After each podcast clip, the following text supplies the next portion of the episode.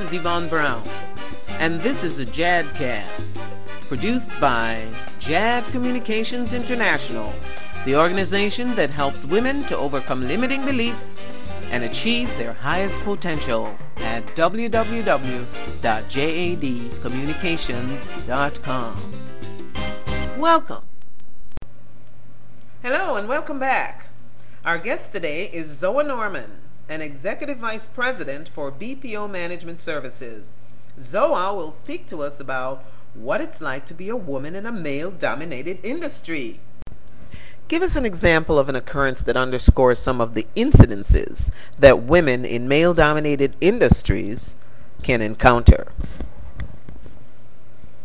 A few years ago, I was I, I was at an, a junior executive position in another state, and three of the managers that reported to me were men. And I sent them to another part of the country to attend a training conference. And this training conference was an internal training conference for our company. A few days after the conference had concluded and the managers were back in their cities, I received a call from each one of them separately. And the call started with Zoa, I want to talk to you about something that happened at the conference. And I said, okay, please tell me what happened. And each one of them shared with me what had happened at dinner on the final night of the conference. And at this particular training conference, all of the managers there happened to be men except for one woman, which is not terribly unusual, but I wanted to set the stage for you.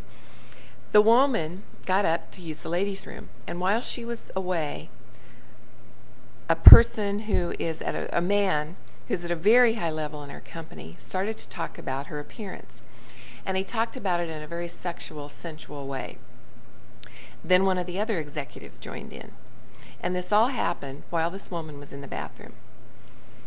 And all three of these men that reported to me when they called me later and told me about this said they were very offended by the language, by a high level executive in a very large corporation talking like that. And so I, I stopped them and I said, what would you like me to do? And because I knew that we were borderline here in a sexual harassment issue. Mm-hmm. Yeah. And as a manager of a company, when something like that's reported to me, I am legally obligated to report it. Each one of these male managers said, I don't want you to do anything because the key person who was instigating the conversation was very influential in our company, reported directly to the CEO, and they felt it would negatively impact their career if I reported the incident. Now, there was other there were other issues that occurred as a result of that. These three individuals happened to be sales managers. And because of that incident, the morale that they held their feeling about the company, their enthusiasm about our organization and representing it when they're selling in front of a prospect was diminished. And it wasn't wiped out. But on that day, their feeling about our company went down a notch.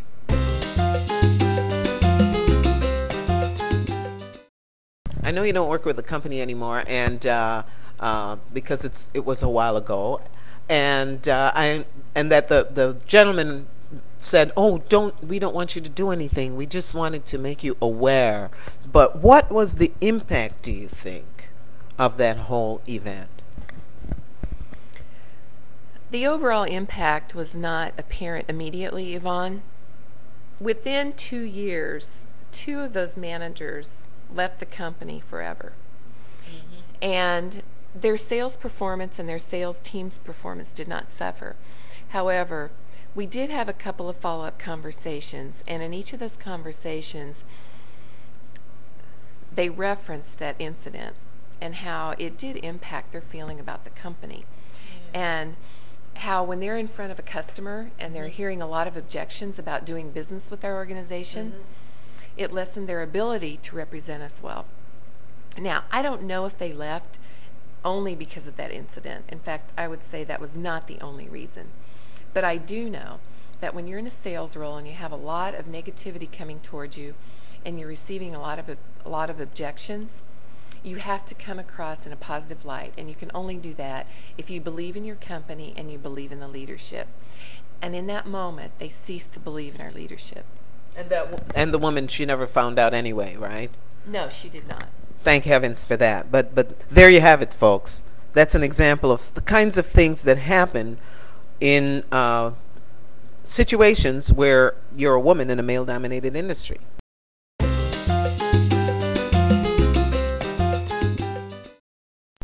So, have you ever felt like you were being treated unfairly because you're a woman, and what did you do about it? Yes, I have, Yvonne. Earlier in my career, I was working for a bank and I was up for a promotion. The top person that I was competing with happened to be a man.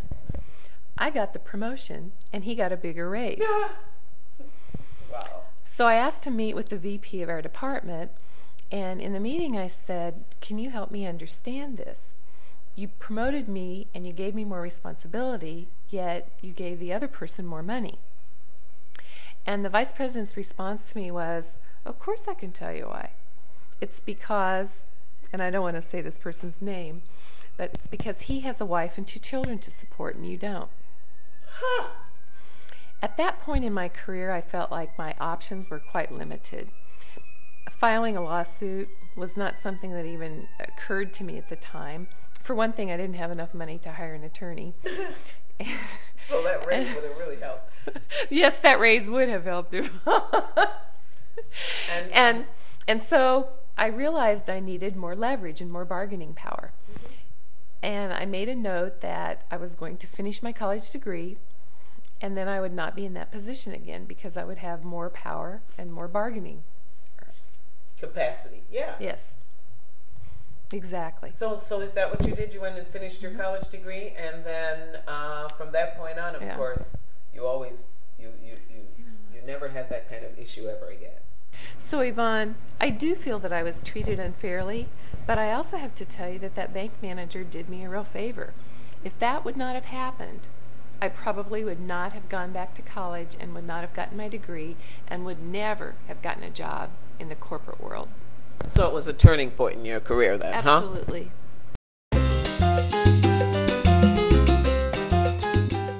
Absolutely. And so, what would you say to young women who uh, find themselves in such positions? I would say that whatever you can do to give yourself the most value to a company, make sure you do that. And one of those things is by having your college degree. Also, it gives you that piece of paper to get in the door. There are a lot of companies that just won't talk to people if they don't have a college degree.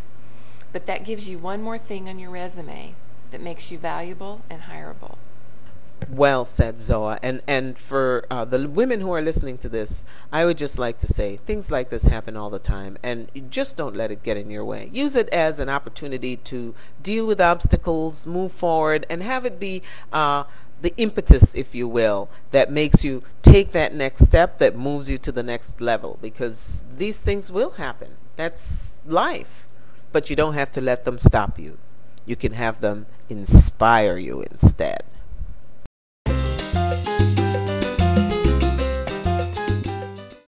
Zoa, it has been really a fantastic experience having you as our guest today. I'm so glad you were able to join us on today's Jadcast.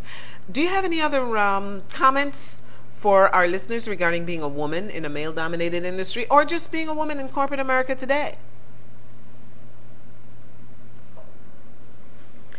Yvonne, I think we live in a very exciting time. If you think about in our lifetime all the changes that have occurred and how women have moved into leadership roles and are leading, leading Fortune 100 and Fortune 500 companies, it's a tremendous time of change. One of the things that I'm the most excited about is that women in my generation only had male mentors. There were no other people in roles for us to go to other than the males.